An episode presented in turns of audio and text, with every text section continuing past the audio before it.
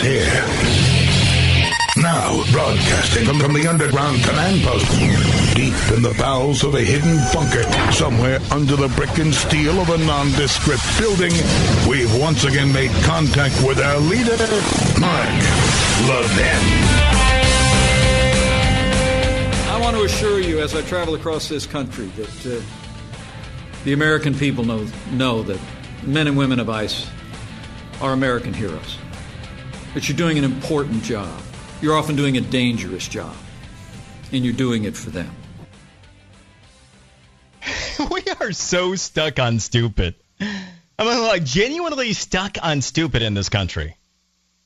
Here we have to send in the vice president to ICE to say, all right, guys, we know that you're the second most important aspect of national security in this country. We're not going to get rid of you. You guys do important stuff, so we're going to keep you. The the protests, the people, we're for you. That's why we're stuck on stupid in this country. And by the way, I'm not one who uses language interchangeably or flippantly or, or anything else. So, for example, you know, some people will interchange stu- stupid and, and stupidity with ignorance. Well, that's a misnomer, right? Ignorance can be fixed with more information. For example, the average product of our public schools going to be most likely highly ignorant when it comes to things like the Constitution, American history, you know, only the, the stuff that matters. So we understand how we got here and that we don't repeat mistakes, that kind of stuff. But that could be fixed with more information, right? You can learn. Probably not in the public schools about that stuff, but you can learn. Stupidity, a different ballgame. That's an aptitude issue, right? That's a, we can't get past that. In this case, it would be like uh, the wall that we probably should have on the southern border. That one. That's stuck on stupid. And we are stuck on stupid in this country to the extent that the vice president felt that doing that today and, and going and addressing ICE was necessary. Now, couple things about this. One, is ICE really thinking that they're going to be uh, disbanded? No, probably not. But the bigger issue here is that you have a bunch of people that are so ignorant that they are bound by their stupidity, and their stupidity is their ideology. So, for example, eh, just kind of take this broadly. Based upon what economic measure you look at, the economy's anywhere from the best it's been in 12 to 32 years.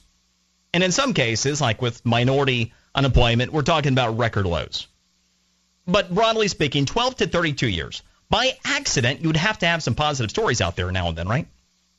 Well, no.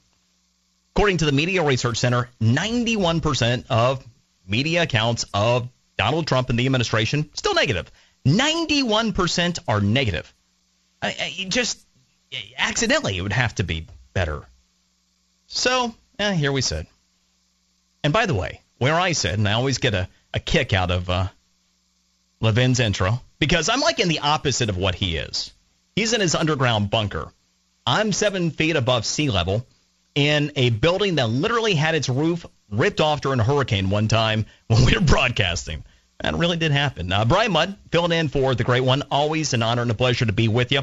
Uh, broadcasting live from my home station, uh, WJNO in West Palm Beach. I do a morning show uh, here from 5 until 9. I do a mid morning show on WIOD in Miami from 10 until noon and uh, then blessed on occasion to uh, to be able to do the trifecta and be here with you. Uh, so uh, as always, uh, you are welcome to to find my content. A lot of folks have reached out and say, hey, you know, where do you have podcasts? Do you have con-? yes.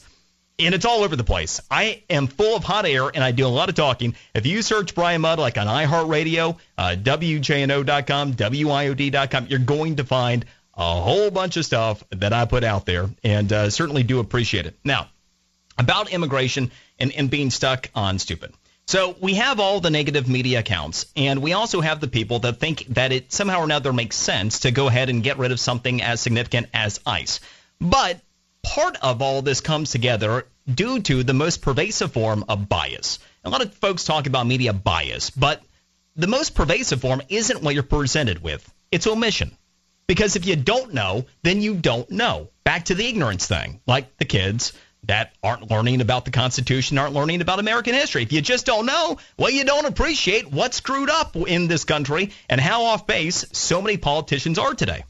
So, to kind of put a, a fine point on this, I was thinking about the irony. So, we're, we're still debating a border wall, and most people don't even realize at this point that this was not Donald Trump's idea. Not Donald Trump's idea. Not by a long shot, actually. Now, any good manager, and for that matter, any happy employee, probably understands the concept of having the tools that are necessary to be successful with the job that you're tasked with doing. And so, hey, you know, that is something that generally smart people do. You go to the people in the field and you say, okay, what is it that you need to do uh, or need to have to, to do your job effectively? And they'll tell you. And so the idea of the southern border wall, not anything that was invented by Trump. It actually has been around for quite some time. And the proliferation of it was not Trump's idea either. I mean, yes, the big and beautiful part in having a wall uh, or having a door in the wall, that was a, a Trumpism. But the actual proliferation of it took place in 2006. And here's something that's more than just a little bit ironic. You want to talk about uh, conventional wisdom being anything but wise. Uh, what do Barack Obama, Hillary Clinton, and Chuck Schumer have in common? Other than the fact that they're on the left, other than the fact that they were all senators once upon a time. Oh, get this. They were actually part of the 80 vote majority that voted to expand the southern border wall in 2006.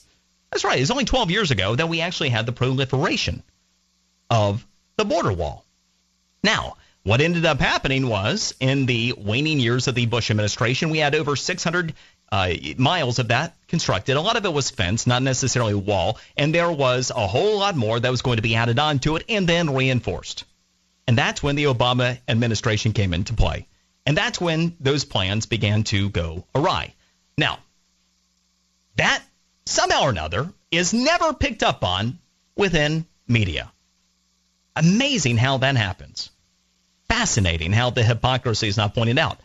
But again, that's just part of the dynamic that's at play here. So we're talking about our southwest border. Now, about a week ago, this was a story from CNBC. Headline More than 100 politicians have been murdered in Mexico ahead of Sunday's election. And this is the one that happened last weekend. What? More than 100 politicians been murdered in Mexico? what? Here's an excerpt from the story. It's kind of like, oh, by the way, more than 100 politicians in Mexico have been killed since September in the lead up to the country's election this Sunday. And more than 13,000 Mexicans have been killed since January.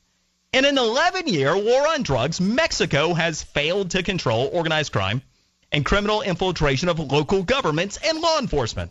Some 20 or so percent of voters remain undecided, and security is expected to be a major factor in how they choose to vote. Well, shut the front door. Now, think about this for a moment. What would be going on in this country if we had more than 100 politicians whacked leading up to the midterm election cycle? And can you even imagine? It would be the crisis among crises, right? More than 100 politicians murdered, more than 13,000 Mexicans. Can you imagine 13,000 Americans were murdered leading up to elections? Holy cow, right? It's kind of a big deal. Oh, by the way, I mean, credit, by the way, CNBC for actually reporting this. And there's a really good chance you've not heard any of this until now, right? Again, most pervasive form of bias is omission. But here's the stuck on stupid part. And this is where, all right, I cannot get past my ideology. What's preventing the element that's responsible for whacking more than 100 politicians in Mexico, for whacking more than 13,000 Mexicans, leading up to the election. What what is it that actually prevents them from being here and doing what they do? Oh, that's right. Not a whole lot. Uh, the crumbling wall where we have it, an understaffed border patrol. That's that doesn't seem like uh, doesn't seem like that smart, does it? See, that would be stuck on stupid. That is stuck on stupid. And if people had this kind of information, then maybe they might view things differently. But that's not even, you know, half of it. When you're talking about these people that are protesting, how many of them even know the difference between ICE and Border Patrol? By the way, they're all heroes in their own right for the, the kind of work they do, especially these days. Good Lord. It's kind of like uh, their version of the Vietnam vets being spit on. We're keeping your butt safe every day from the people that are whacking 100 politicians in Mexico and killing 13,000 people uh, leading up to an election. But uh, yeah, I mean, thanks for that, people. But here's the deal ICE. I mean, not to put too much information into the, the concept of what they actually are for the protesters, but ICE has more than 20,000 people and they operate in 46 countries.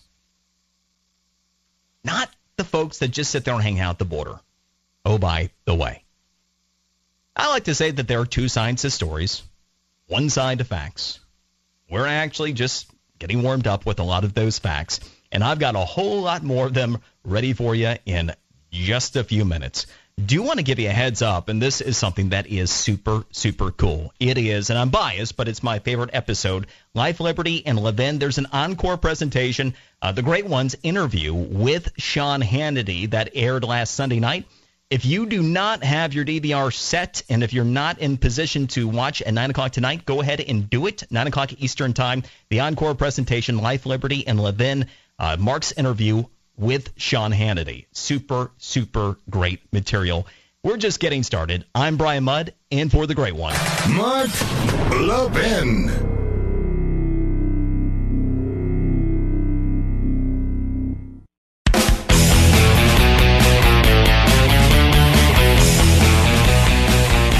President sending here today with a very simple message. While I stand before you today at a time when some people are actually calling for the abolition of ICE. In this White House, let me be clear. We are with you 100%. And as the President said last night, we will always stand proudly with the brave heroes of ICE and our Border Patrol. All right. So, yeah, the nice thing about that is the passion right? And and the we're with you, and yeah. the the sad thing that it was necessary. Again, Vice President Mike Pence addressing ICE today, saying, "Hey guys, we're really with you. We know that you got a bunch of wackadoos out there that uh, think you're border patrol and are protesting you anyway, and, and don't really get it. And and uh, hey, we we like you. Uh, so go get them, team." And again, if you uh, missed, a, just recap a, a, few of the facts we touched on there uh, at the uh, start of the show. ICE. If you're not familiar, it's not Border Patrol. Quite different, actually. ICE is consisting of more than 20,000 people across more than 46 countries. So if you disband it, well, eh, just a few implications that have nothing whatsoever to do with the southwest border. Oh, by the way. And when we're talking about the southwest border, the border wall, not Donald Trump's idea. It's been around for quite some time, and you actually had none other than one Barack Obama Hillary Clinton, Chuck Schumer, among many other Democrats that voted for it when they were United States senators in 2006. Because once upon a time, in a land right here, not all that long ago, national security was not always a partisan issue. And I guarantee you, the other piece of information touched on, uh, if uh, over 100 politicians got whacked in the United States leading up to an election, that wouldn't necessarily be viewed through a partisan lens either. But that's what just happened in Mexico before their elections. But we don't want anything at the southern border. We don't want, you know, just keep the, the, the borders nice and open. People want to get through, let them through, let them through. What's the worst that can happen? Oh my gosh. Stuck on stupid. Now, just getting going with some of the facts here, which, by the way, when we're talking about like the, the separation issue, the first of the big lies on the separation issue is that's Donald Trump's policy. It's not frankly has nothing to do with Donald Trump. In fact, it has been the policy of the country since at least 1955 and has been implemented by every administration as necessary as recently as 2016 during Barack Obama's administration. Oh, by the way, the only thing that changed was actually the zero tolerance policy. And why? Well, in just a bit, I'll get to the why on that because it wasn't though as though Donald Trump got into office and immediately went to a zero tolerance policy. So you have to think, huh, well maybe something changed. And I'll demonstrate what changed and what was changing early this year that led to the Justice Department on April 6th to say, Zero tolerance because we've got to do something because we still haven't acted on immigration policy. Now, the existing immigration laws, by and large, enacted in 1955. And for the folks on separation policy that go, oh, how can you separate the, these kids from their parents? Now, let me walk away from the immigration issue for a moment. Think about somebody uh, that is in the news in your area that recently ended up committing a crime. And they've got kids. So as soon as they commit the crime, and, and especially, let's say you had two parents, but you know, whatever, the, the guardians, they're all in on the crime. So they get booked and, and they go to uh, they go to prison. Net, the, the first thing the law enforcement does, they go and say, "All right, where are those kids? Come on, guys, we're gonna put you in the cell with mom and dad." Right? I mean, that's what happens, right? We we always when you have parents that go out there and commit crimes and they're now being processed in the system, what we do is we go and get the kids and we put them in there with the parents, right? Well, that, that's crazy. You know, you get, is it? Or are you crazy? Because that's why we have the separation policy. Oh, by the way, these people came through illegally. They're being processed as criminals. Now, you could either have a bunch of criminals being held together as adults, or you put all the kids in there too. Now, that is the premise behind our existing law. And look, there's a lot of room for immigration reform. It was the one thing that I was hoping maybe some halfway decent policy would come out of this whole mess, which, once again, we see the bipartisan failure that is anything on immigration. But the, the truth of the matter is, common sense, if applied, would actually lead you in the correct direction on this one. And I don't know why it is so controversial to understand that we don't typically put kids with criminals. And oh, by the way, many of the adults that have been detained have been doing what with the kids? Well, using them as an excuse to try to gain access to this country and try to abuse the asylum process. See, once again, there are two sides to stories. Always just one side of facts. Yeah, the the truth will set you free, free kind of thing. And man, I'm still just getting warmed up with a lot of these facts. And by the way, if you want to weigh in, you may. 877-381-3811. Ah, a lot more around the corner here, including how many facilities Barack Obama was using. It's all coming up next. Brian Mudd in for the great one, Mark Levin.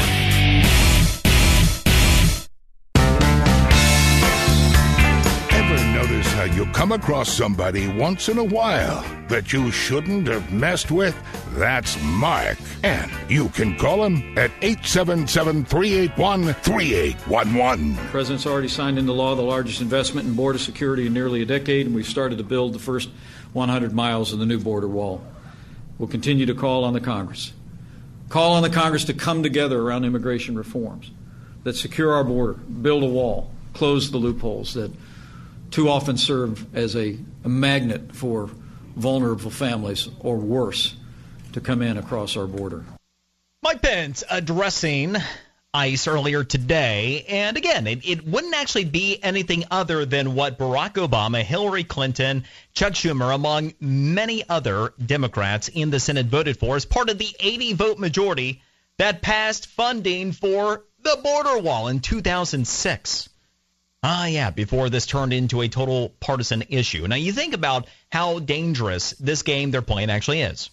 Again, uh, leading up to the Mexican elections, over 100 politicians were whacked down there, over 13,000 people killed. Now, why is it, do you think, that the media didn't really run with that in this country? That, that it wasn't plastered everywhere? I mean, you probably heard the outcome in, in a lot of mainstream outlets uh, about the Mexican election. So why isn't that they felt hey, you know, it's not a, it's not news that we had over 100 politicians that were killed before that election. We had over 13,000 citizens that were killed. Could it have anything to do with the media's desire to generally perpetuate the leftist view on the border?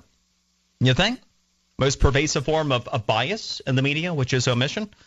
Little food for thought there. Now, I'm still just getting going on facts because we've barely scratched the surface of a lot of the facts of how we got here. Uh, part of the reason that I wanted to uh, to lead off the show with this topic today wasn't just because Mike Pence was going to ICE and saying, "Hey guys, we're not going to disband you because of the malcontents." It actually uh, also had to do with a stat that was out today. Now, as an intelligent thinking person, uh, no doubt you know that games can be played with numbers. and you might have heard that, hey, overall, apprehensions at the southern border were down 18% in June. We just got this information over the past day. You go 18% down. Well, that's kind of cool. Well, it is kind of cool. Well, let me ask you 18% less of a crisis is what? And I'll explain. So here is another important part of the story. One of the things that I do as an analyst and as someone who perpetuates the notion that there are two sides to stories and one side of facts is I always go straight to the facts. And I want to pull all the together the the information for myself. And look, there are times I'm surprised at, at where I end up. In fact, I'm, i get surprised somewhat frequently. And, and for that reason, from a, a, partisan standpoint, I don't necessarily always fit in a box because I will uh, be truthful uh, and I will go where they take me, all those facts. And here, here's the information about the activity at the southern border this year. If we take a look in January at total illegal activity at the southern border, it was down 16% year over year. There you go. Oh, that's pretty good. 16% decline year over year. Okay, cool. Well, uh, then February hit. What happened? 56% increase year over year. What? Wow, that's a big turnaround from, from January. And then we got to March. Total illegal activity at the southern border was up 203% year over year. Now, you might recall that the word had been out that, hey, if you simply are getting yourself across the border and you're declaring asylum, you're going to end up getting status. It's going to work out for you. And we even had some American interest groups that were in Central America that were out there advising some of these individuals. And we saw the proliferation of it take place. It wasn't just about the Honduran caravan people. So here's the deal 16% decrease January, 56% increase in February, 203% year over year increase in illegal activity in March. April, 270% increase year over year. Holy cow, right? So what happened?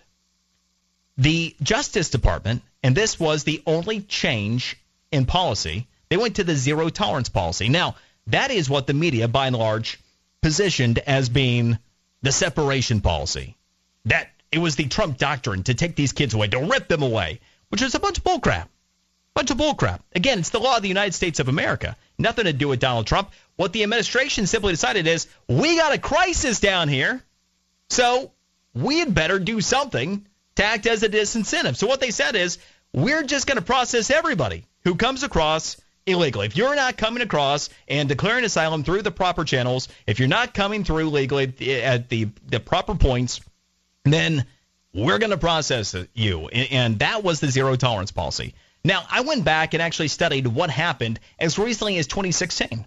In 2016, Barack Obama's administration operated over 100 facilities like these facilities that are being used now. The exact same ones in most cases. Over a 100 facilities. And you might recall that many of the pictures and a lot of the video very early on when this was being blown up last month actually turned out to be vintage Obama era footage from these facilities. The difference was back then, it was, hey, there's this problem, but look, they're really being cared for well here. That's apparently when Health and Human Services, in conjunction with DHS, didn't abuse kids. Apparently, uh, you know, if you're going to follow the logic of the left, uh, as soon as the Trump administration took over, those same DHS workers and those same Health and Human Services workers, they turned into abusers of kids. That magically happened because that would have to be what is ultimately taking place. When you hear about the alleged abuse and the impropriety and what are they hiding, what are they really saying at these facilities? Aren't they really saying that, well, shoot, the people that work at these facilities are abusing people? Not that Donald Trump is ordering the abuse of people, but they would actually have to be abusing people, right? They would have to be doing something wrong which, by the way, there's still no credible evidence at any of these facilities that this took place. In fact, to any of these facilities that people have gained access to, you know, people are being treated as they should be. Kids being cared for. because again, we don't have you know abusers magically in Health and Human Services. And you go Health and Human Services, how does that enter the equation? Here's the deal. DHS processes the adults. You have Health and Human Services that operates the separation uh, the setups for the kids. So any of the minors go to Health and Human Services, not law enforcement. So that's who's looking after them. So unless there's a rampant child abuse in Health and Human Services, everything you've heard that way is a bunch of bullcrap. But continuing with the facts. So mentioned that 270% increase in April. May, after that policy was set up, the zero tolerance policy that went into effect April 6th, there was a 160% increase. Well, that's still a big deal, right? That's still a pretty darn big deal. But it did curb the growth. Because again, we went from January 16% year over year decrease to February 56% increase year over year, March 203% increase, April 270, May 160%, and June. Here's the deal. With the information we just got in, yes, activity was down 18%, but it's only down 18% month over month, not year over year. When you take a look year over year, we still had an increase of 97%. So we still have a huge problem at the southern border. But yes, since the zero tolerance policy went into effect, the activity has been curbed. And here's the rest of the irony behind what's been going on with the media. I traced the absolute peak of activity at the southern border. You know what it was? The second week of May. When was it that the media decided to blow up the story? It was the beginning of June. Interesting how that worked, right? Once again, took the media about a month to get around to what was actually going on that was out there if they were just simply doing their job and reporting it. You know, kind of like the the politicians, the hundred politicians whacked in Mexico, right? I mean, just they never got around to it. I mean, uh, who had time to, to tell you about that? The 13,000 Mexicans that were killed leading up to the elections. Eh, not really important. What re- what is important is that we don't have much security at the southwest border. That's the important thing here, right? So those folks can just freely eh, come into our country. And, and, and if some of the folks that whack politicians and Mexicans get in, I mean, come on, you, you, bad things happen every now and then, right? And it happens. Uh, all right, uh, let's go to John in Sioux Falls, South Dakota. Go. Hello, hello there. Hey, John. How you doing? All good. How you doing? I'm doing great. I just want to tell you, I really appreciate the way you're giving your information today. is It's fantastic. And uh, anyway, I just had a comment. I'm uh, I, I can't understand why the people that are, you know, are are, are putting down the ice, uh, you know, enforcement and things like that don't realize what a significant thing they're doing because you know, with all these people coming in and all the open borders, you know, the, the, these these people are having to probably do 40 or 50 times the normal type of work they'd have to do. They're just overwhelmed. Well, and, and, uh, and this is just it, John. Uh, and this is where it gets serious. So we talk about making sure that we have the equipment that is necessary uh, for our soldiers, for example. It's not a partisan thing at this point, I think, and thankfully, that if we put our soldiers into battle, we provide the equipment that is necessary for them to be able to carry out their missions. Although we did have sequester, uh, sequestration and we did have cutbacks to the point where it was dangerous, but we have the funding that is back in there, and the, the military is getting what it needs once again. Okay. So that got through, but we're still not seeing the reforms that are necessary, the funding for the border wall to the extent that is necessary, that again was asked for originally by the Border Patrol and the Department of Homeland Security, not by Donald Trump. So that did become a partisan issue. And what you're talking about is what's important here. ICE, number one, is not Border Patrol. And for the Border Patrol, that has an extremely dangerous job.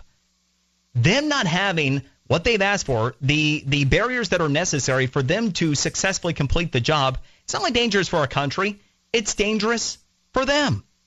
And that has turned into, obviously, a partisan issue. So that's where you have to begin to ask yourself what is more important to many of the partisans? What is more important to the left? Do they care more about their political party than they do these Border Patrol agents that put their lives on the line? Do they care more about their political party than they do keeping this country safe? No, I agree, and I and I, I just want to interject this because it's important to me. If the the the people would stop uh, to take a look at the resources that are being drained by these, you know, the illegal immigration where we're feeding, clothing, housing them. I mean, those kind of resources could be spent building a wall or, or, or help or in places where they would be, you know, better used. And uh, the last thing I want to say is, the thing that really, really drives me crazy is somebody's got to stop the insanity because this country's being so divided right now by these type of things, and uh, it's it's it makes us look. You know, think of the other countries out there going, boy, I tell you what, those guys over in the U.S., man, they can't get along. It doesn't sound like the United States to me. You know, I mean, my God, this is not rocket science. It's black and white. Open your ears and eyes and and, and listen to shows like this so you can learn what's real. Uh, amen.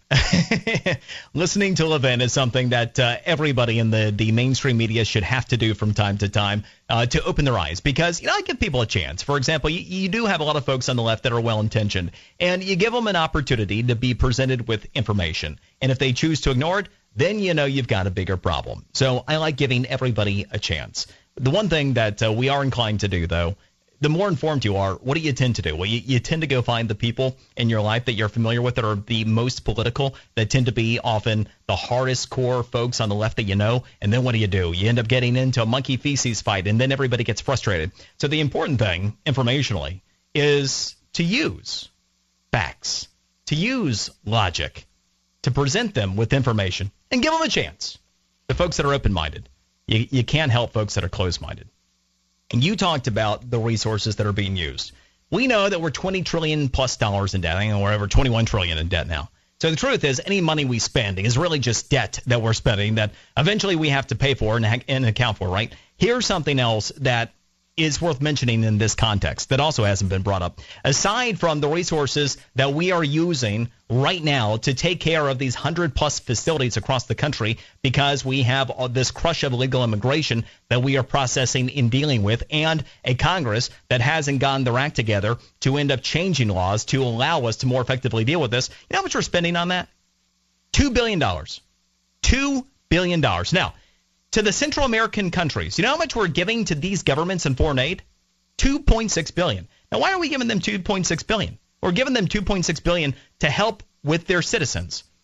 Citizens that are coming here and then illegally we're using 2 billion dollars to account for.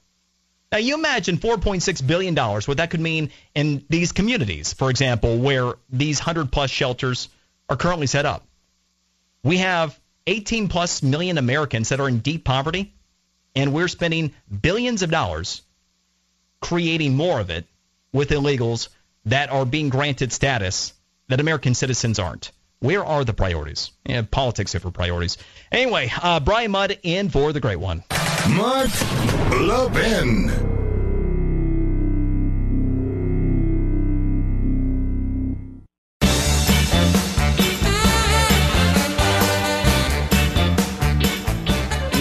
People have every right to engage in peaceful protest. But these threats against ICE officers and their families must stop, and they must stop now. That is Mike Pence, Vice President, again out today to go tell ICE, hey guys, we're going to keep you. We like you. We're, we're with you. we know the protests and the abolish ICE folks, but you know, we don't think that's necessarily a great idea. And and yeah, probably not a not a great idea to, to disband the second most important uh, component of national security. You know, 20,000 plus people that work across 46 countries. I mean, just you know, information that might be helpful to some of the protesters. I'm pretty sure had them confused with Border Patrol. Hey, uh, it's Brian Mudd filling in for Mark Levin, and want to uh, give you a heads up. Nine o'clock Eastern tonight an encore presentation of Life, Liberty, and Levin on the Fox News Channel.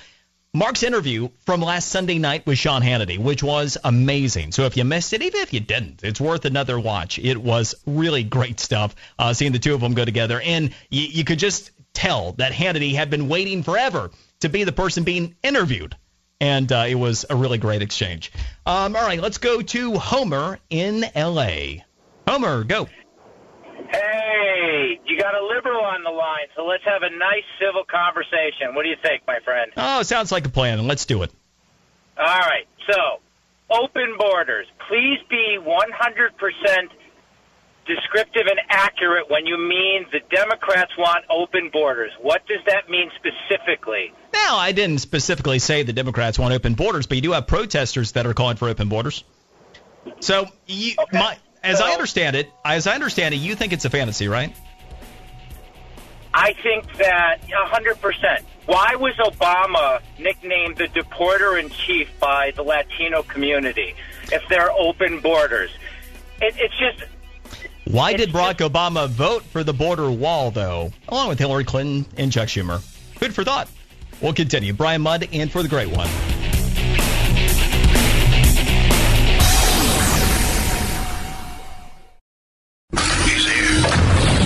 Here. Here.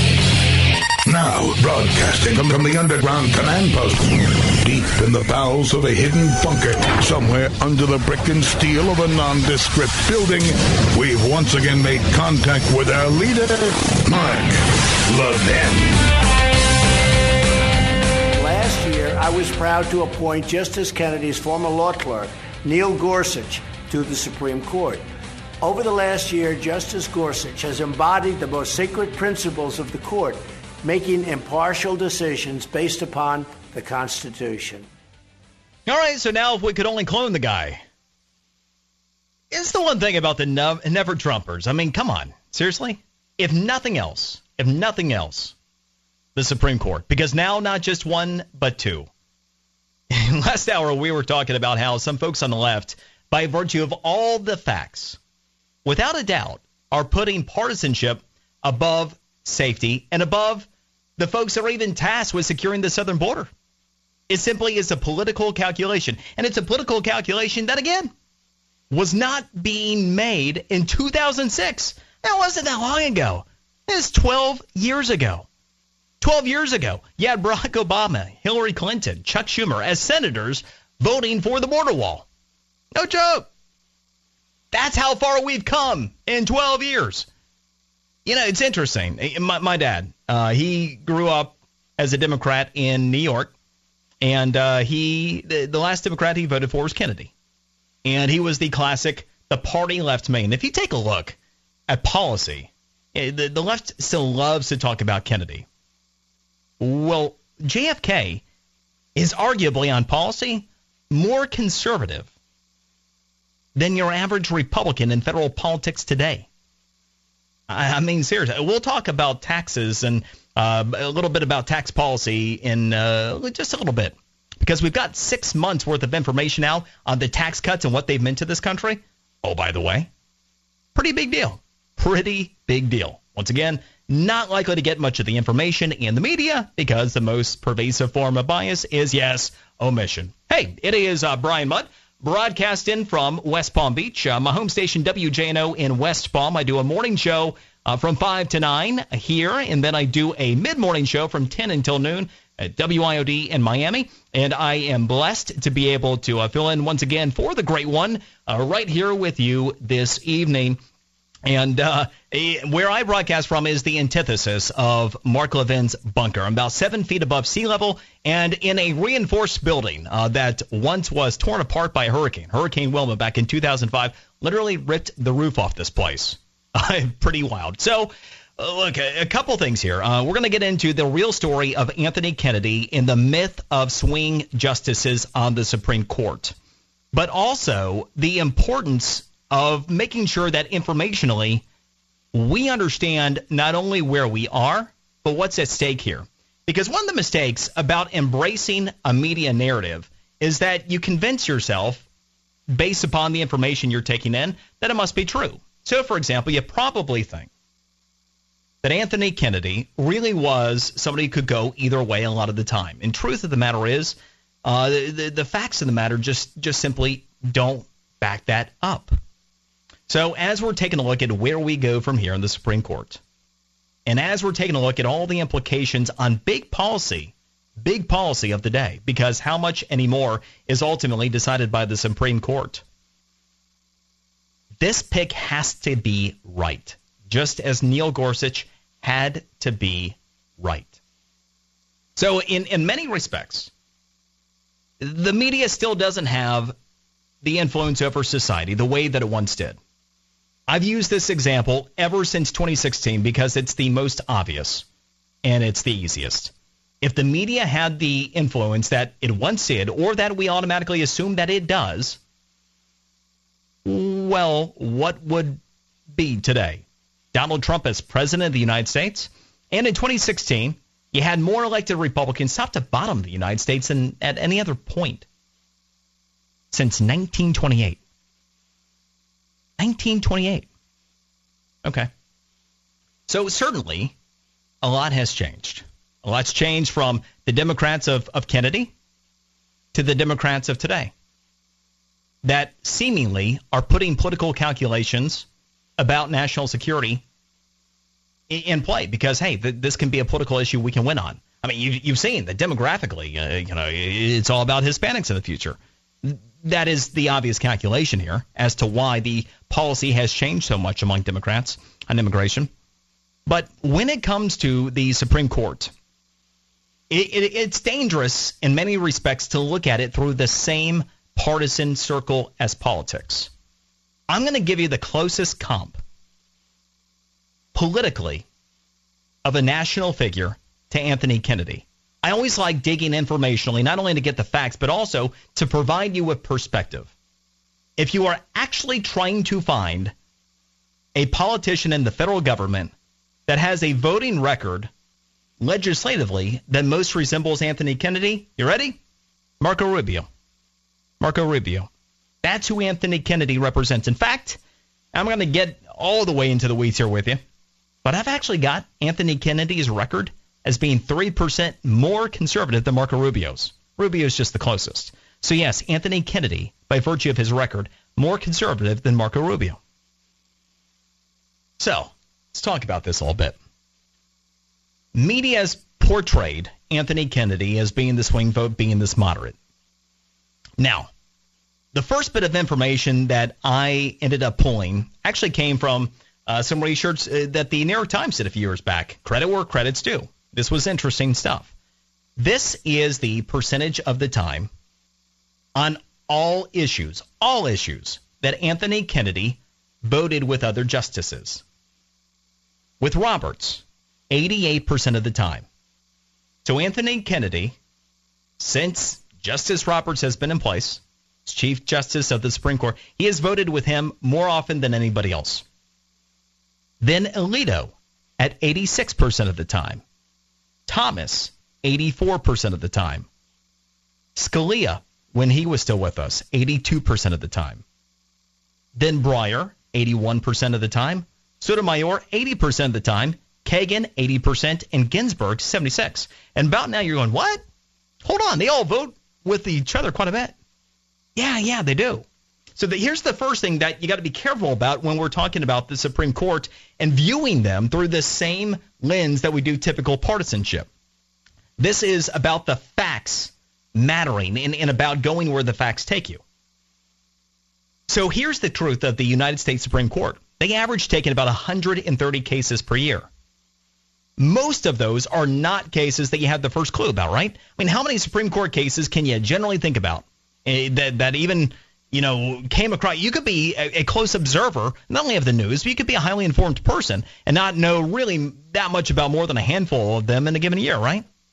130 cases are taken by the United States Supreme Court. You just almost never hear about them. And most of the cases that are decided are not big partisan styled issues. That's why you see the justices overwhelmingly voting with one another. There actually are a lot of unanimous decisions, just not necessarily on many of the biggest issues. So, walking a bit further, let's take a look at those. Pulled information from Washington University's School of Law's Supreme Court database. So they keep this really cool database with more information than I think anything else that exists on the Supreme Court outside of the Supreme Court itself.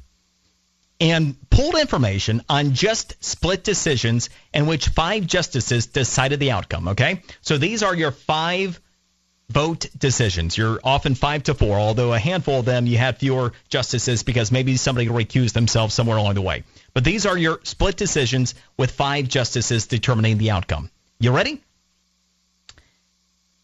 on those decisions based upon what would be considered conservative or liberal issues.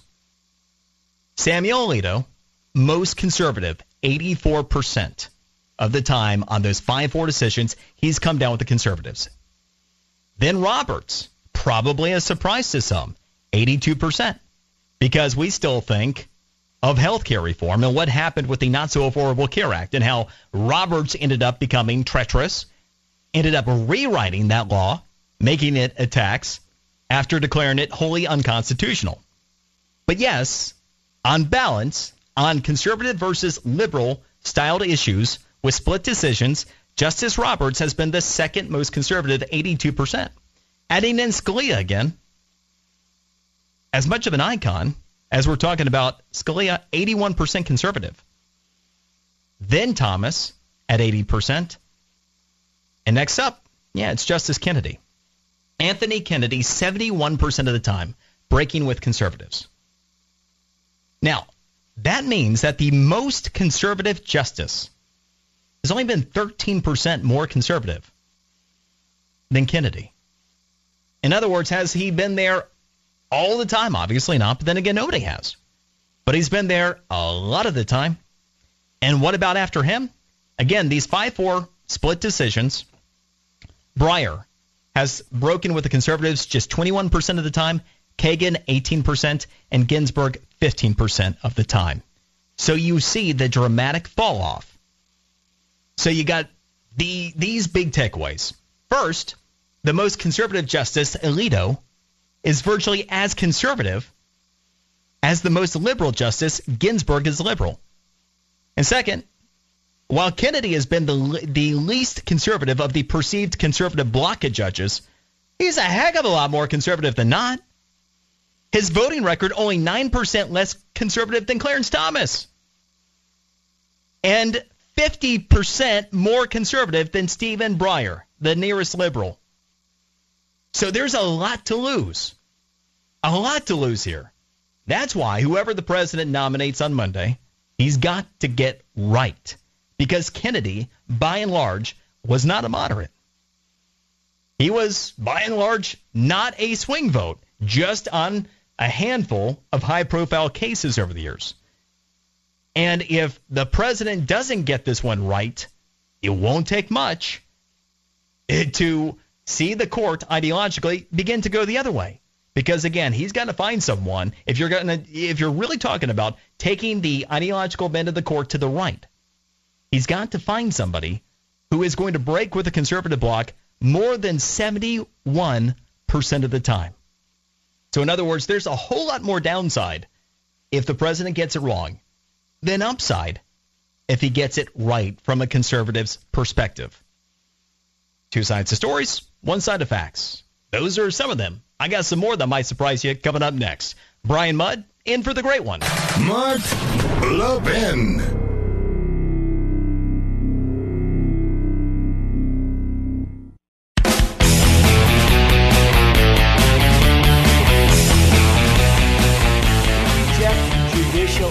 Activism and policy making from the bench. The faithful application of the Constitution is the bedrock of our freedom, the foundation of our society, and the linchpin of our government. The American system tasks Congress with writing the laws, the executive with enforcing the laws, and the judiciary with issuing neutral judgments based upon those laws and the Constitution we have sworn to protect. There you go, a little bit of an education from the president in his weekly address that he put out earlier today. Uh, that probably was more in about 30 seconds than happens in many classrooms uh, anymore by the time uh, you have folks that graduate from high school. Uh, it is really something when you see the dearth of American history that is known. Uh, and kind of on the, the view of, of you know what we what we perceive versus what we know versus what's real. Uh, this is something that I think is a little bit interesting. So, uh, by the way, it's Brian Mudd in for Mark Levin tonight. And uh, on one hand, the Supreme Court. It seems more polarized than it used to be, right? And one thing that I'm always cautious about recency bias. It's just human bait nature that whatever's happened most recently is going to seem more relevant than something that happened once upon a time, right? And folks always like to say, "Oh yeah, politics worse than it's ever been." Well, bull crap. We literally fought a war against each other, people. I mean, come on, it's been a lot worse. And even in terms of the halls of Congress, once upon a time they literally fought. I mean, like literally fought in Congress. So even there, it's not as bad as it has been once upon a time. But is it bad? Sure. Arsenship is up quite a bit over, say, where we were 30 years ago. Or then again, is it? Because, you know, I hear a lot of folks will say, oh, you know, the, the Supreme Court. It is, uh, it's so much more partisan than it used to be. It just, you know, everything, uh, you got these high profile cases and these rulings. and But think back 30 years ago for a moment. It's kind of like, uh, you know, the, the Reagan administration that the great one worked for. people like to, to look back and go, oh, you know, Reagan was left. Well, yeah, he by and large was by the American people. But by the media and other politicians on the left? Uh, heck no. And 30 years ago, think back. Bork was still an adjective. That's back in 87. So when it comes to the Supreme Court, is it really more partisan? Or is it just recency bias? And look at what they did to Clarence Thomas after that. He managed to get through on like Bork, but so perspective is key here. And enter this piece of information. I found this to be uh, pretty interesting. Had Fox News come out with a recent poll. And what we ended up saying is that, well, despite the overall approval rating of the president being in the mid 40s, it was higher than a lot of things have been over the course of time. For example, the NFL. I'm going to talk a little bit more about that next hour. But also, get this. You know, the president's approval rating among likely voters has recently been higher than the United States Supreme Court was just three years ago. Here's something else that's very interesting over the past couple of years. Despite all the consternation over Neil Gorsuch, at the all time low, and we've had polling since the 1930s, the all time low in terms of favorability rating on the Supreme Court, 48% in 2015, right after the ruling on the Affordable Care Act. Guess what? It's up to 66% most recently, with two thirds of Americans now approving of the Supreme Court.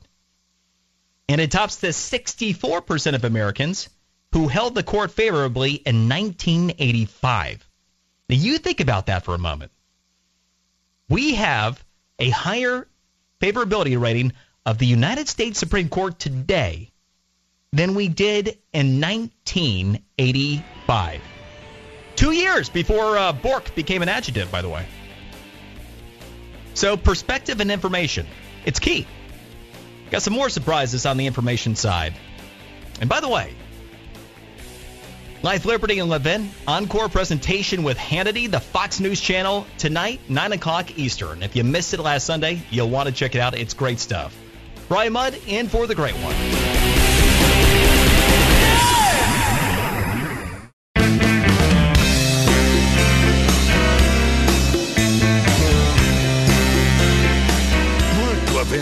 Levin says today what the backbenchers will repeat tomorrow. Call Mark at 877 381 3811. In choosing a new justice, I will select someone with impeccable credentials, great intellect, unbiased judgment, and deep reverence for the laws and Constitution of the United States.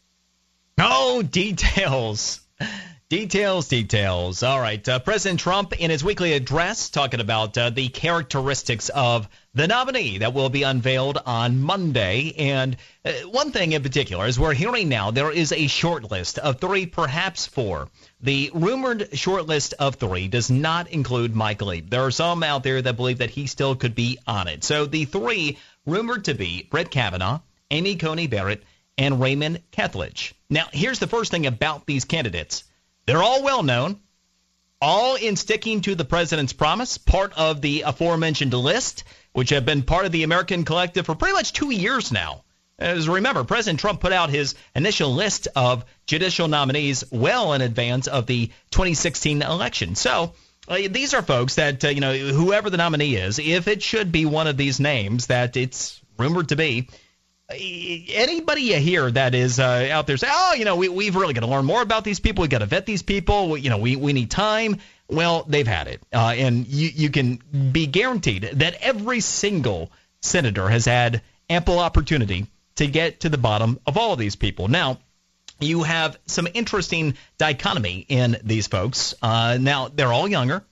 The president did indicate that he wanted somebody young. Uh, but some of what's different here is you have certain justices that have longer histories than others, uh, including Brett Kavanaugh. Now, one thing that's been interesting, and the great one himself brought this to my attention yesterday Chuck Schumer. He had been tweeting about Amy Coney Barrett and Raymond Kethledge, kind of going off on Twitter, Twitter rants about the two of them. He did not say anything about Kavanaugh. Now, Kavanaugh was actually someone who was originally nominated uh, to a federal bench by George W. Bush. And he was held up for three years. This back around 2003 ish, if memory serves. So he actually was somebody who's already been up for consideration that senators did end up hanging up. It was Democrats ultimately that held up that uh, confirmation. But it's interesting that Chuck Schumer has not decided to take to Brett Kavanaugh. Now, he's a smart guy. As much as he is a, a schemer, he's a smart guy. And he knows ultimately that the Democrats are not in a position to be able to stop the confirmation if the president ends up getting through a nominee that ends up satisfying potentially Susan Collins of Maine and Lisa Murkowski of Alaska. But the one other thing you do have to be mindful of is what ends up happening in states like West Virginia with Joe Manchin and Jon Tester in Montana, where the president was yesterday for his rally. States like Indiana, Joe Donnelly. States like Missouri. Are you going to have these Democrats that are in heavy Trump states that will necessarily break party line with the Democrats right in advance of a November election, especially if it means holding up President Trump's nominee? So it still remains to be seen whether or not the Republicans need to keep everybody in line. However, it is interesting, again, that Chuck Schumer has gone after Coney Barrett and Kethledge, but not Kavanaugh. And for that reason, you might infer the one that is closest ideologically in the mind of Chuck Schumer to the left. Little food for thought. Little food for thought. Now, I mentioned more surprising information. A little bit more. I was citing some polling information about the favorability of the Supreme Court. And just to kind of catch you up to speed again, real quick, favorability rating of the United States Supreme Court has been on the rise for three years. It bottomed out at 48% favorability among the American collective back in 2015, right after the Affordable Care Act ruling.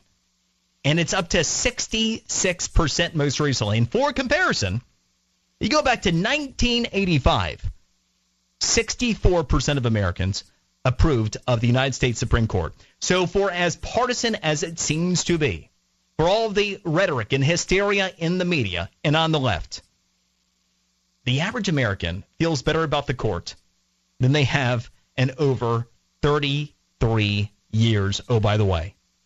And it is bipartisan because you don't get to 66% by chance. Among Democrats, the Supreme Court's current favorability rating is 62%. And with Republicans, it's 71%. So, yeah, you have some of the high profile cases that end up getting the attention of folks. And some of them often are used to, to drill in some partisanship and some hysteria and some angst for a short period of time. But by and large, just as we see that more often than not, this country probably is center right we see that a Supreme Court that is center right suits the American people the most. Because remember, back when we really did have a more moderate Supreme Court than we've had in recent years, it wasn't as approved of. Remember Sandra Day O'Connor? She was like the hero of the media and of the left. Yeah, the court was more moderate back then. And what was the result? An American collective that didn't view the court as highly. Just a little more interesting information that you're probably not going to get anywhere else. And let's go to Liliana, who has uh, been waiting very patiently in California. We've been uh, talking about immigration outside of the Supreme Court festivities uh, on the show this evening, and uh, you wanted to weigh in with something that took place in uh, Sacramento. Uh, go. Yes, in Sacramento, I'll make it brief and quick. That a organized protest showed up when the ICE raid raided a house over there, and this organized protest was yelling disband ICE and all this other all this other stuff. But it turns out the search warrant was valid, and also that it was targeting human sex traffickers of minors. And these are the same kids that they're wanting to be released back to individuals without having the DNA pushed through, like uh, Nancy Pelosi does not want does not want to do DNA for these kids. She just wants to release them back to their air quotes parents. And this is what happens over here in California. Spectacular. So you had people that heard there was this raid going on the protesters came out, and it turned out that it was human sex trafficking that was taking place of minors. Of minors, and the people who were arrested were illegal immigrants. The children were illegal immigrants, and they're helping illegal immigrants obtain housing. I live up in Mendocino County. I can't even find a place to rent, and they're wanting a thousand three hundred dollars for a trailer sitting on the ground off the grid. Uh, that uh, that is uh, the American dream right there, isn't it? But it's good to know that you're paying for the uh, the American dream of, of so many that aren't going about it legally, right? I mean, that that's got to make you feel good at night. Appreciate uh, the call. Again, if you want to weigh in, uh, 877-381-3811. There is a, an interesting point here. Uh, one, and I've talked to DHS multiple times, verifying statistics that I've been finding, making sure that I'm straight on policy when I've been coming forward with information. Everything that I have shared with you that I've referenced DHS on uh, this evening, I ended up uh, checking not only through the database, but also uh, with folks that are in uh, supervisory uh, positions within DHS. And something that is important to note in, in this entire process who really who really is suffering here you, you talk about the kids, talking about the, the separation.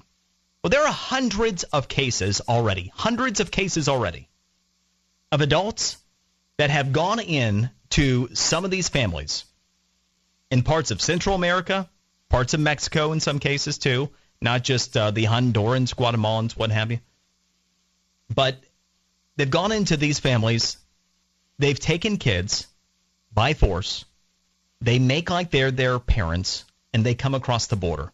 They claim asylum. And what's been going on? Well, we don't even know with the families back home. And we know that these kids have been abused. You know, there's been an institutionalized racism in our media for quite some time. Think about this for a moment. I'll give you an idea. It's fascinating how the, the media plays this out. If I say, picture someone that you know was a victim as a child of potential sex trafficking, somebody who went missing, I bet you can come up with a face or a name. We can come up with victims like Natalee Holloway, right? And why is it? Well, because it fits a media narrative. Now, the last I checked, we've got about 18 kids every day in the United States, in the United States, that go missing. The overwhelming majority of which are later found and believed to be part of the sex trafficking trade. Now, why is it that you don't hear about these kids? Why is it that you can't see their faces the way that you can someone like uh, Natalee Holloway? Well, because often they're minorities. They're inner city kids. They don't fit the profile. If you have someone who is blonde, blue eyes, fits the profile that the media likes to perpetuate to keep you hooked to the story, well, shoot, we'll make sure that remains a story for potentially years on end. However, if it's someone who might be minority, doesn't fit that profile, eh, you know, bad stuff happens. But those are with American kids that go missing. The omission by the media. Now, Think about how these kids are being used conversely. Here you have non American kids similar profile, just not Americans, that end up, in many cases, being abused by the people that are coming over to the United States illegally. And then they're being used as being the victims. It's fascinating how, time and again, there are examples of those on the left, those in the media, that will put politics above people, especially Americans, if it fits their political agenda. There is an example after an example after an example. And we see it time and again when it comes to immigration. They cared so much about all of these minority kids. Maybe the media could take a bigger interest in the ones that are going missing in inner cities every day in this country. Maybe they could put their faces out there for you to see on the news night after night after night. Maybe you would know their names. But instead, they're inclined to fan the flames of, you know, Health and Human Services at that uh, child facility. What are they doing? What are they hiding in there? And that's what they're more interested in. We'll continue. I'm Brian Mudd, in for the great one. Mark Levin.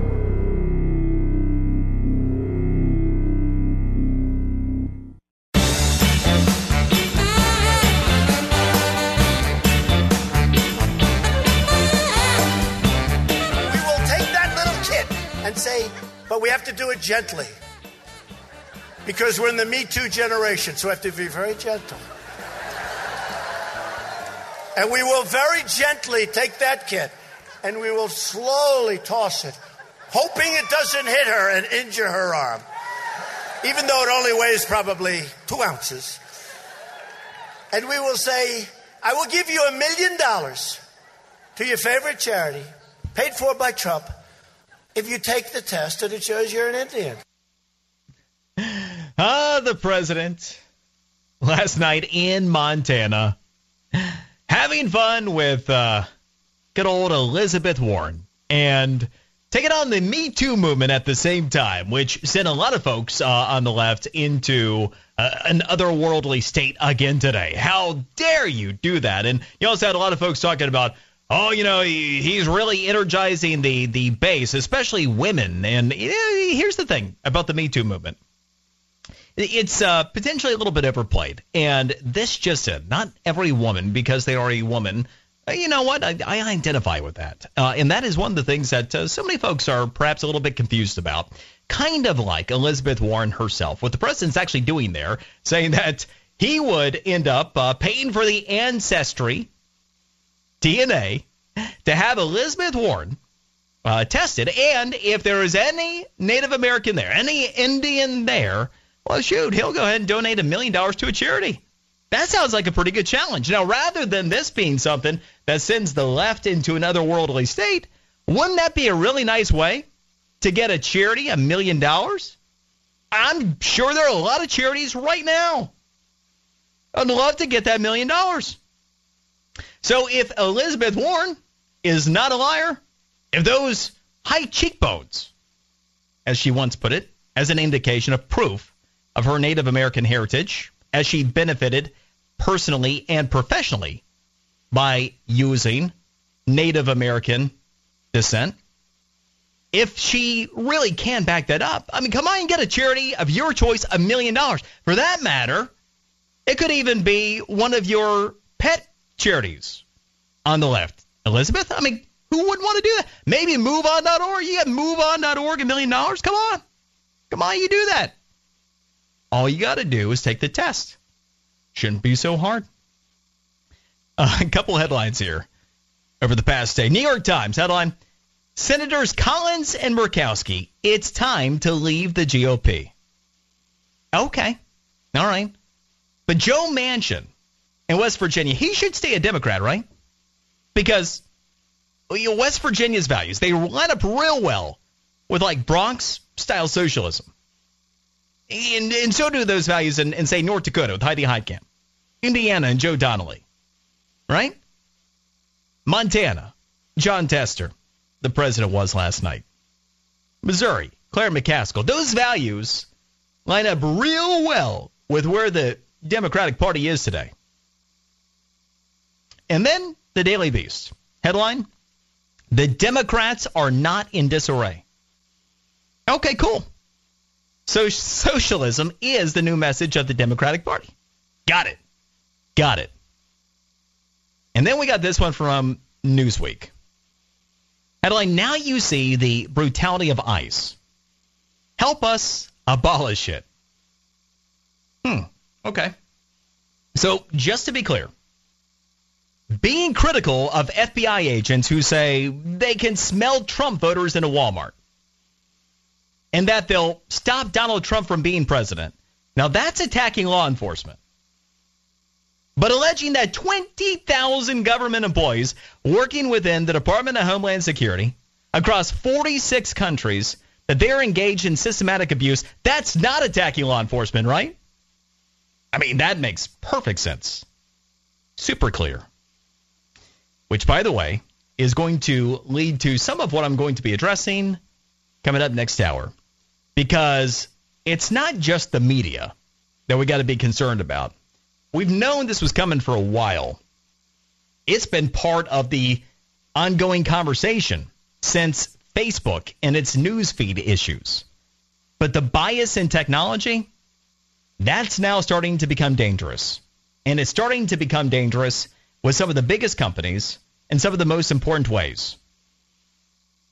So the abolish ICE movement is one thing when it's a bunch of folks that don't know the difference between Border Patrol and ICE. It's another thing altogether when it's a bunch of programmers at some of the most sophisticated companies in the world that happen to be American companies. So we're going to talk about that coming up next. I'm Brian Mudd, in for the great one.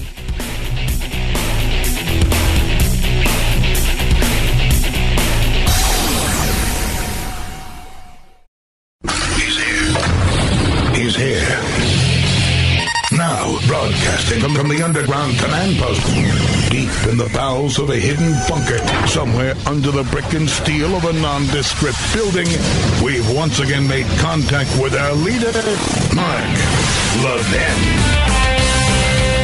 Jon Tester says one thing when he's in Montana, but I will tell you, I'm testament to it. He does the exact opposite when he goes to Washington.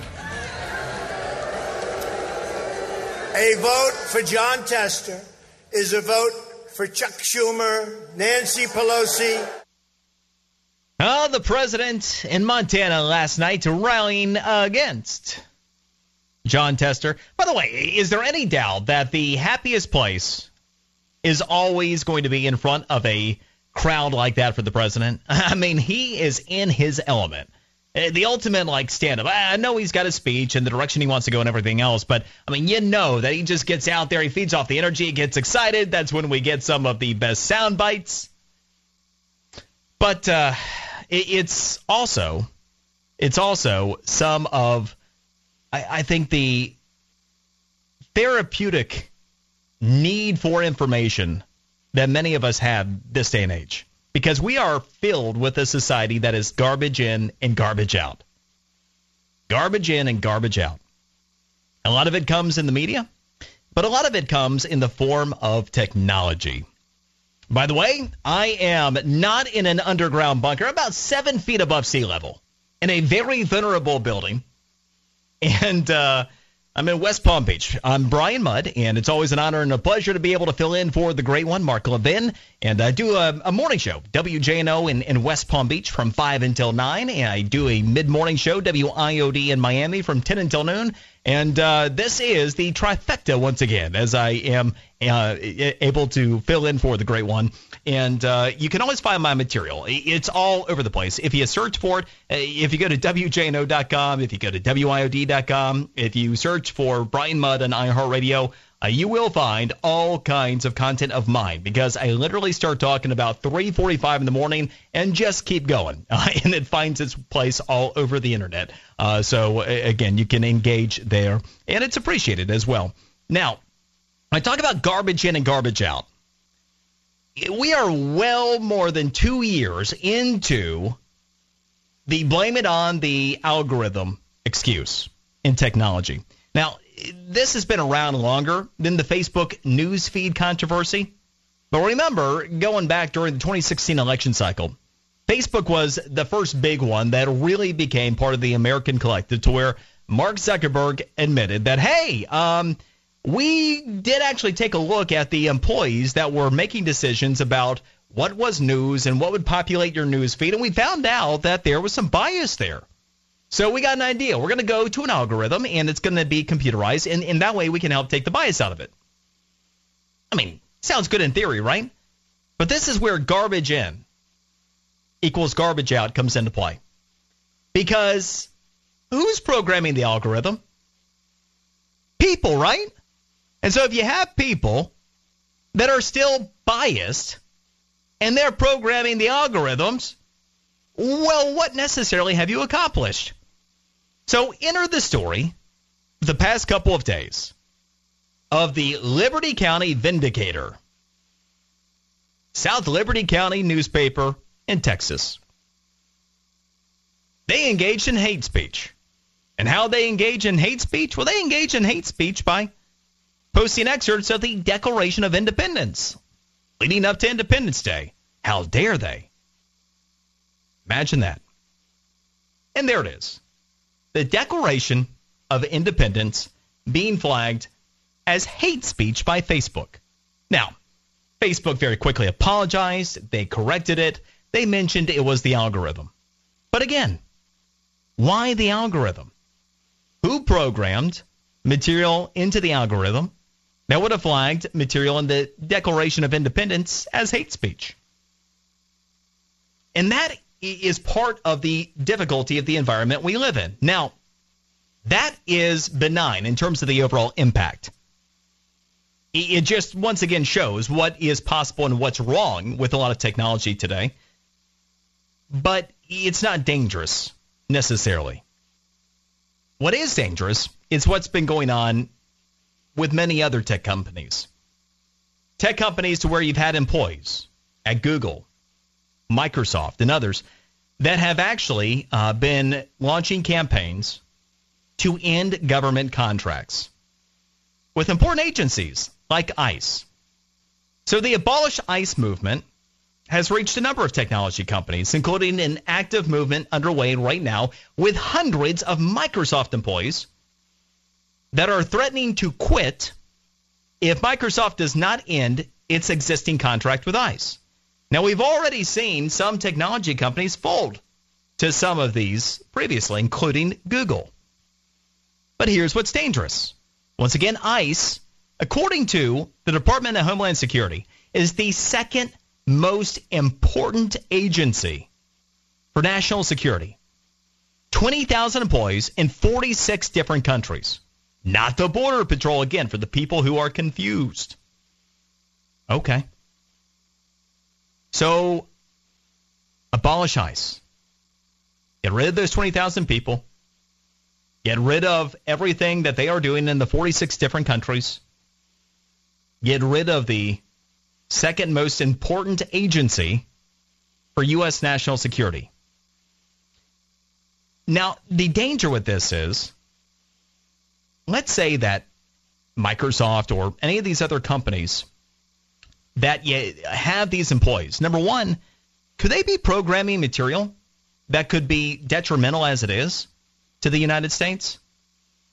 That we don't even know about, and we don't know about until we get there? Because again, we didn't know that the Declaration of Independence would be flagged as hate speech until somebody posted it and caught it, right? So, what else is out there that would be flagged as hate speech that really isn't by Facebook? But again, the benign example. Instead, what could be going on at some of these companies like Microsoft or Google or what have you? But here's the other dangerous thing. Let's say that ultimately you have someone who is successful in abolishing the ICE contract at Microsoft. Now, what's going to happen? The technology, the resources that are provided by Microsoft, an American company, where will our government go? Presumably to somebody who is a lesser provider of those services, right? And potentially, at some point, if they're effective enough in the technology realm, couldn't it force the federal government to have to go outside the United States for some of these resources? So then we would have the federal government important agencies in charge of national security that are using inferior products that might have the ability to be obtained by foreign entities. Now, does that seem like a good idea? But again, that's what's on the rise right now. It's pretty alarming. And to that end, the Abolish ICE movement is a really good piece by Real Clear Politics a few days ago. Headline The Problem with Abolish ICE. And here's an excerpt. It doesn't seem to matter that the Abolish ICE movement doesn't have an actual proposal for what should replace ICE or even if it should be replaced at all. Abolishing an agency doesn't abolish immigration, immigration laws, and some abolish ICE advocates dance around questions of if and how exactly those laws would be enforced. Here's the deal. End of the excerpt from the story. There are so many similarities with what you've got going on in the resist movement with what has already happened with the Tea Party. And with the, the Tea Party movement, you had a bunch of disenfranchised and underrepresented conservatives. They banded together with a bunch of libertarian style conservatives, and they created a really powerful political movement, right? And what did we see? We saw them take out leadership like Eric Cantor and John Boehner in Congress. It led to record wins in midterm elections. The biggest wins coming in 2010, right? Now, you can actually argue, if you think about it, the Tea Party movement, while 2010 was like the spiking of the football, the success of all successes for the movement, you still had Mitt Romney, who was the Republican Party nominee for president in 2012. You could actually argue that Donald Trump's ascension was the culmination of the Tea Party movement. No, he was not the traditional Tea Party candidate, not by a long shot, but he demolished the Republican Party establishment. So he finished what the Tea Party started. Now, if you take a look at what's going on with the left, there are a bunch, a bunch of similarities. As a socialist, you had Bernie Sanders that made serious inroads to disrupting the Democrats' establishment, right? And who knows? If it hadn't been for the shenanigans at the DNC, well, he might have even pulled out the nomination. But anyway, this year we've already seen some of those similarities. You had Crowley go down in New York. Well, that's like Eric Cantor going down in the primary against a Tea Party candidate. But the difference is obviously you got a socialist. And you got to wonder is Pelosi next? And by the way, when was it that you were actually wondering if Nancy Pelosi going down would be a bad thing? Because she looks conservative compared to the socialist insurgency on the left.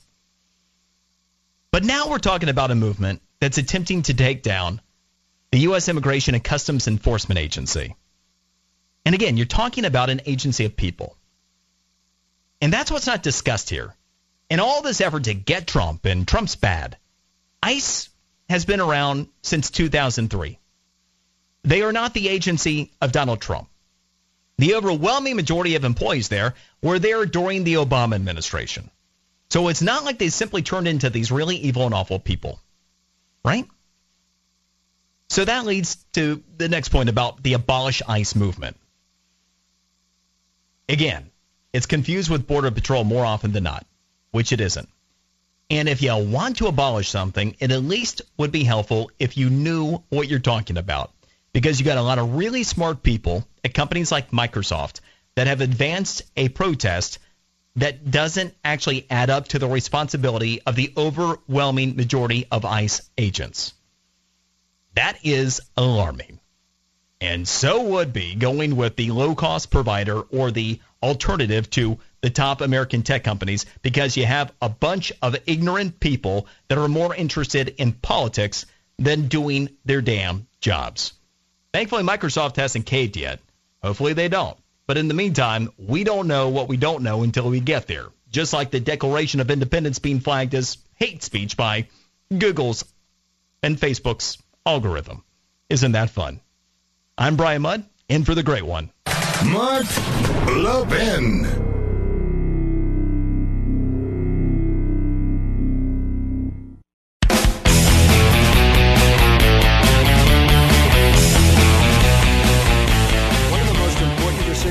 President will ever make is the decision to nominate a justice to the United States Supreme Court.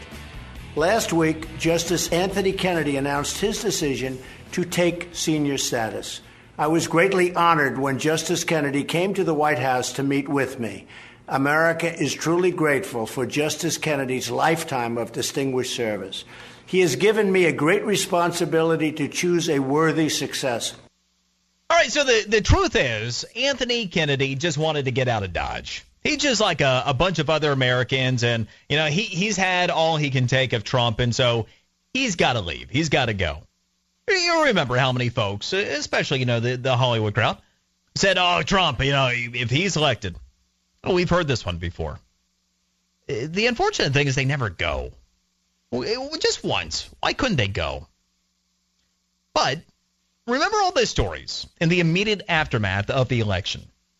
All those stories about folks who were fleeing the United States. I remember there were even some stories about Canada was talking about an influx of Americans that were uh, were heading across the border and and looking to um, you know establish uh, citizenship in Canada. Uh, two sides to stories, one side to facts. And once again, the bark has been much louder than the bite. American defections have actually been on the decline since Donald Trump was president. Uh, once again, I decided just to look into this and went where the facts took me. I didn't know what the answer would be, but I was like, you know what? They're halfway through this year, and uh, you know it's kind of a good time to to see what's going on in, in terms of Americans that have renounced their citizenship. And uh, so I took a look at last year. I took a look at what we were pacing for the first part of this year because anytime you, you get past a quarter, you get new government information. It always trails. So we have the information from 2017. We've got the information from the first quarter of this year. And here we go. If we take a step back to 2016, the last year that when Barack Hussein Obama was president, you had 5,409 Americans that renounced their citizenship. All right, so just over 5,400 in Obama's last year. So what happened last year? What happened in 2017? What? Say the, the number's lower. Huh. The number fell to 5,132. Huh. So you actually had 5.1% fewer Americans who renounced their citizenship last year. Shut the front door. How'd that happen? Must have been a mistake. And, and what? Hold on. First quarter 2018. Okay, so in the first quarter of this year, I mean, naturally, there's a huge spike. Oh, what? 1,099 Americans renounced their citizenship. Well, that would only put us on pace for 4,396 this year. That'd be a decline of more than 14% over last year. That'd be a decline of 19% from the last year of the Obama administration. The heck's going on here? Huh? So once again, not true. And what's been the number one reason cited, whether it was 2016, 2017, or 2018, in terms of those that have renounced their citizenship? Taxes. Taxes. And it makes sense that when they were still being targeted in 2016, you had over 5,400 Americans that decided to renounce their citizenship. It made sense that on the promise of some new tax policy in 2017, that you might have fewer folks that were renouncing. And it makes sense that in the first quarter of 2018, you had dramatically fewer people renounce their citizenship on back of tax reform actually becoming reality. Fascinating. And once again, that story's been everywhere, right? I'm sure it was just a mistake. So, a couple other things that come into play. We also know what's going on with taxes. And there's a story that you're not being told either. More than halfway through the year, we're six months into the new Trump tax policy. Well, the economy, you already knew was in pretty good shape. But there's so much more to that story than you probably knew. And I'm going to bring you a little bit of that coming up next. I'm Brian Mudd, filling in for the great one.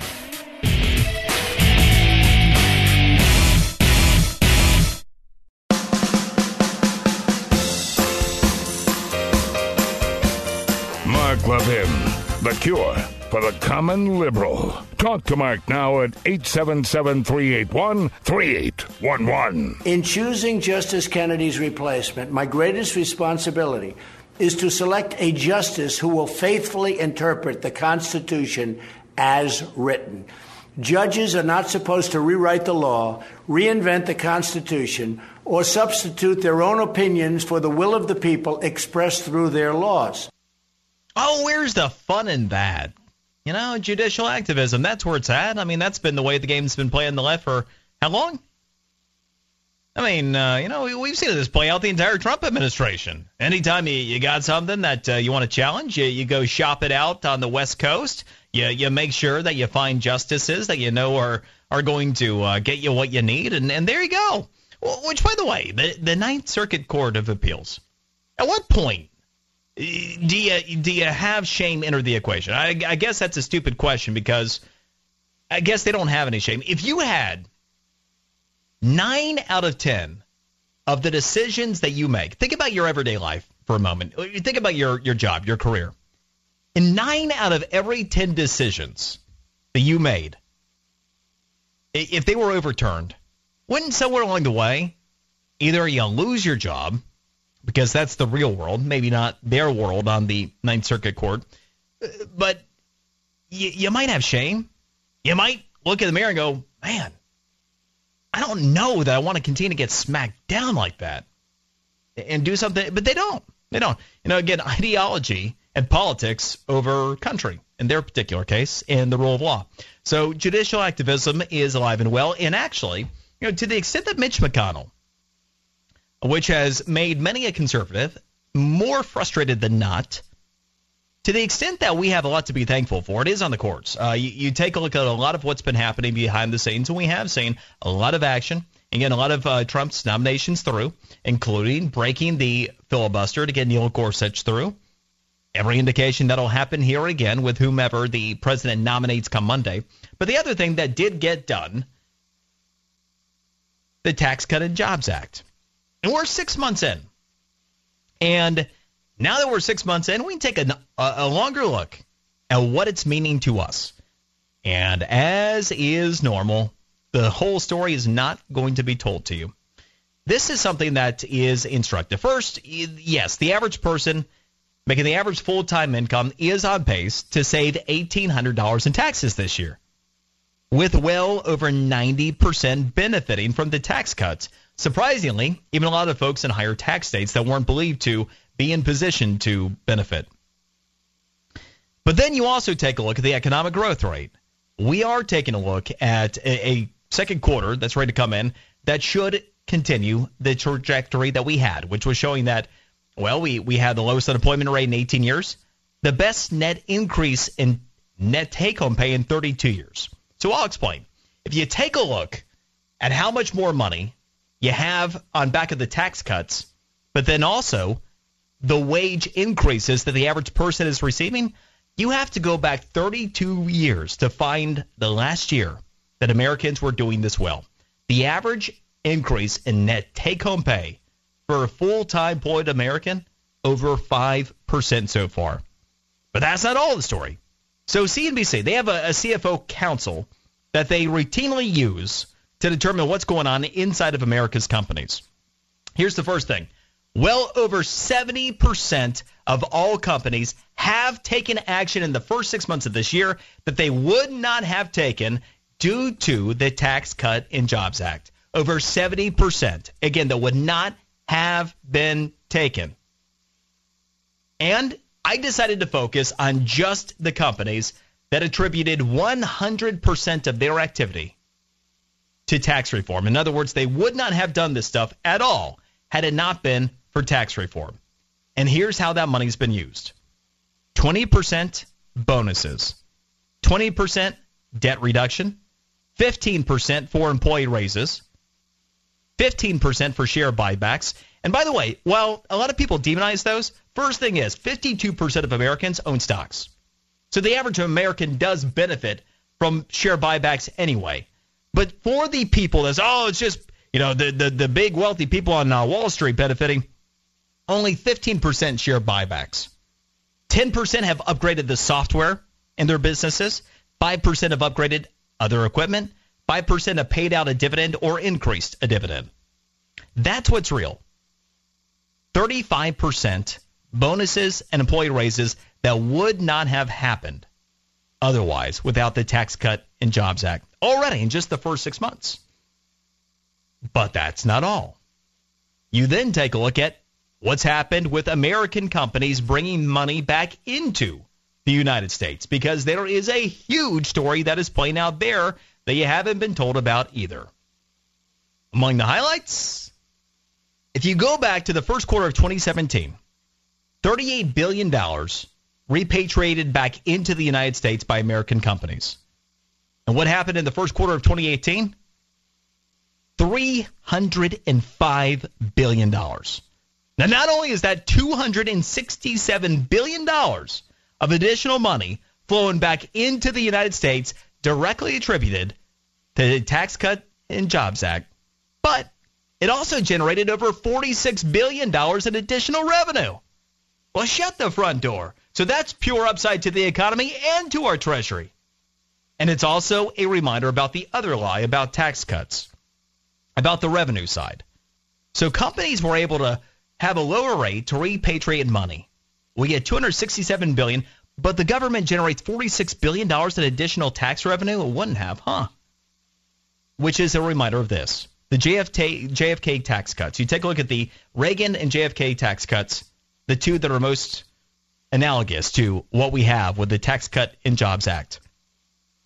Revenue to the federal government grew by 39% in the five years after the JFK tax cuts. Again, 39% increase in revenue.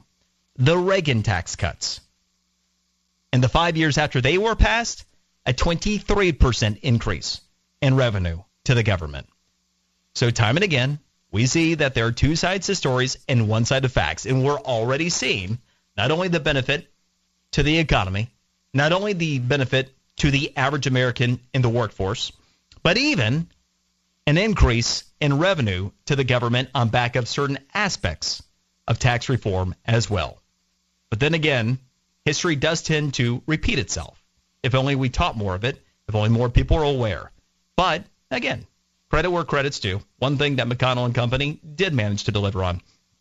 Let's go to Don in Sonoma. I'm a little bit jealous. My wife and I would love to be able to sample some of the products from around there. I'm sure that you enjoy many a beverage uh, quite frequently. Hi.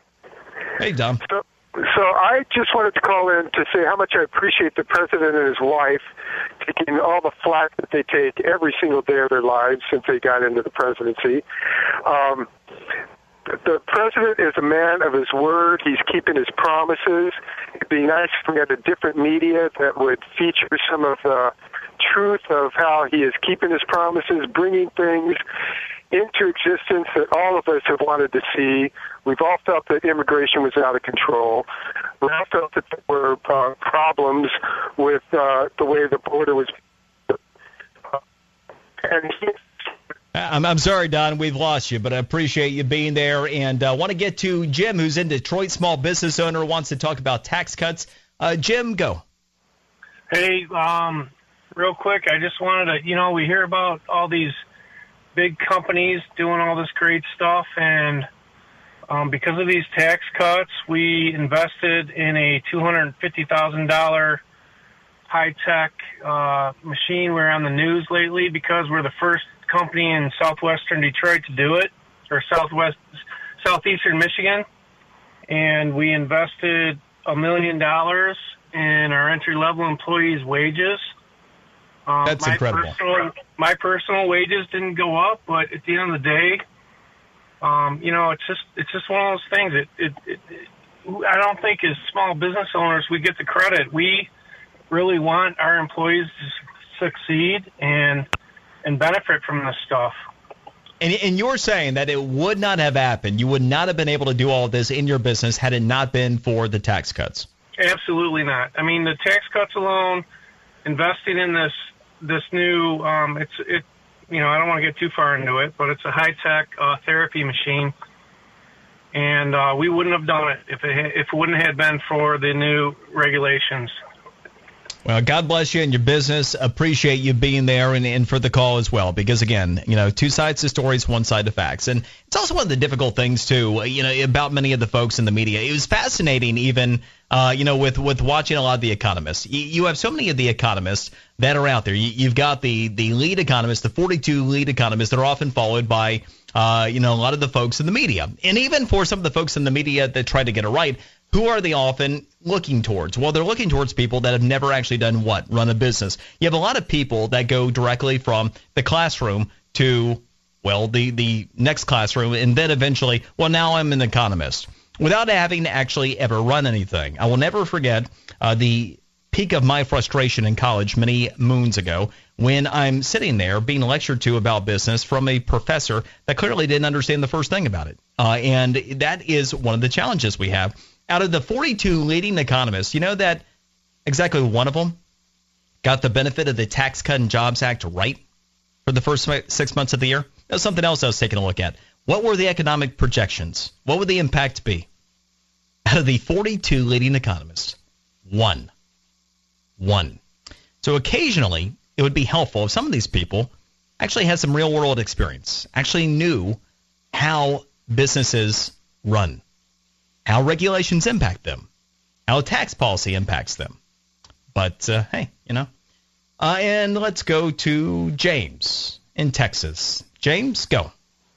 Hey, you know, I try to stomach as much as I possibly can of the liberal media and the mainstream media just to try to strike a balance between what's being said out there. But one of the things that I keep hearing different people say that I cannot, for the life of me, figure it out. I can't find it. They say Trump lied or he is lying. What's he lying about? I have no idea. I can't figure it out. Can you help me with that? well, and one of the things I will always ask is, okay, well, let's talk about a specific issue. You know, because one of the things you'll hear is, uh, you know, a lot of complaining. Oh, you know, the, to your point, oh, you know, lies about, uh, you know, taxes or, or lies about uh, immigration or, okay, how? Give me a specific. I'll have people that often will throw that back to me as well. You know, people will, will say, oh, you know, you said that. Well, no, I actually didn't say that. Uh, if you want to talk about specific issues rather than generalities, that's okay. And part of it, uh, once again, is simply a matter of what media you buy into. And again, with 91% of the mainstream media providing negative coverage of President Trump, 91%, unprecedented. Even George W. Bush didn't have negative coverage like this. You're bound, if you're the average person that isn't going out of your way to be informed, to be misinformed somewhere along the way. Because unless 91% of what's happening in this country is negative, then they are off base. And of course, fake news is unfortunately a reality that comes about way too often. And uh, we're going to come back and, and wrap it up. Uh, and we got some really great material coming up in just about 13 minutes uh, on the East Coast. Eastern Time, you're going to have Life, Liberty, and Levin. Fox News Channel, it is the uh, encore presentation with Sean Hannity from this past Sunday. If you missed it, you absolutely need to catch it. Life, Liberty, and Levin. Again, 9 o'clock Eastern uh, tonight, just in a bit here. Uh, Mark Levin's interview with Hannity, which was great, great stuff. Uh, I'm Brian Mudd, and for the great one, Mark Levin.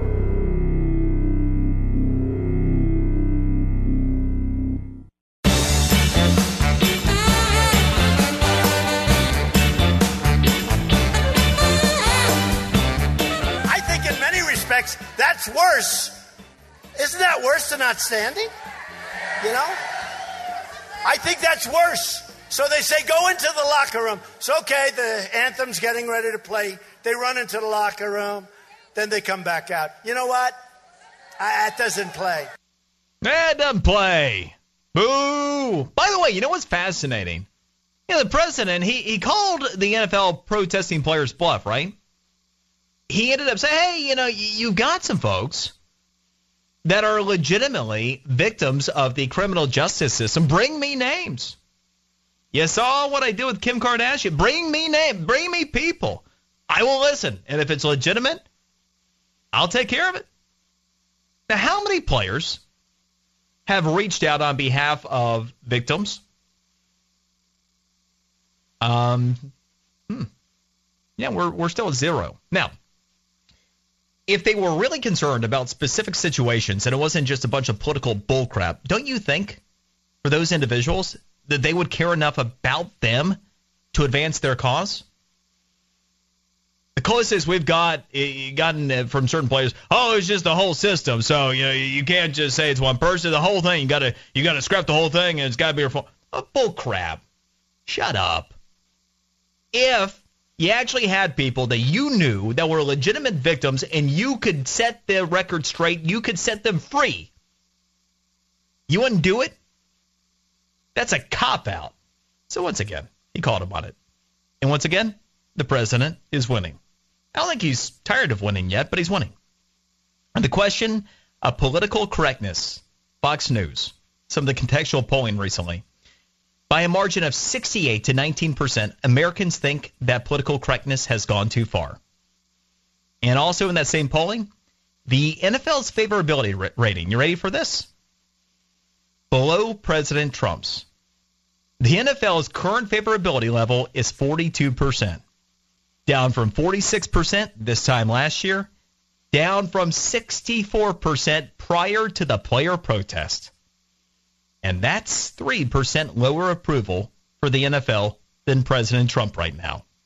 And I'm also guessing you haven't heard that one anywhere else either. And by the way, NFL's ratings over the past two years have declined by 20%. That almost lines up with the 22% decline in NFL favorability rating. Only in the NFL could you have a 20% defection in viewership and it not be a crisis. Any other business, the house would be on fire. But in the NFL, nah, you could go in the tunnel. All I know, and I remember saying this quite a bit last year about this time, if we're talking about politics rather than football, the NFL is going to have problems. And I know this much to be true again. If we're still talking about politics rather than football, the NFL's in trouble this year, too. Two sides to stories, one side to facts. By the way, coming up here in a few minutes, Fox News Channel, Life, Liberty, and Levin. Hannity and Levin. Hannity's been waiting for this interview his entire life. you get that sense. Great show and a great time. And I've had a great time. Brian Mudd, filled in for the great one, Mark Levin.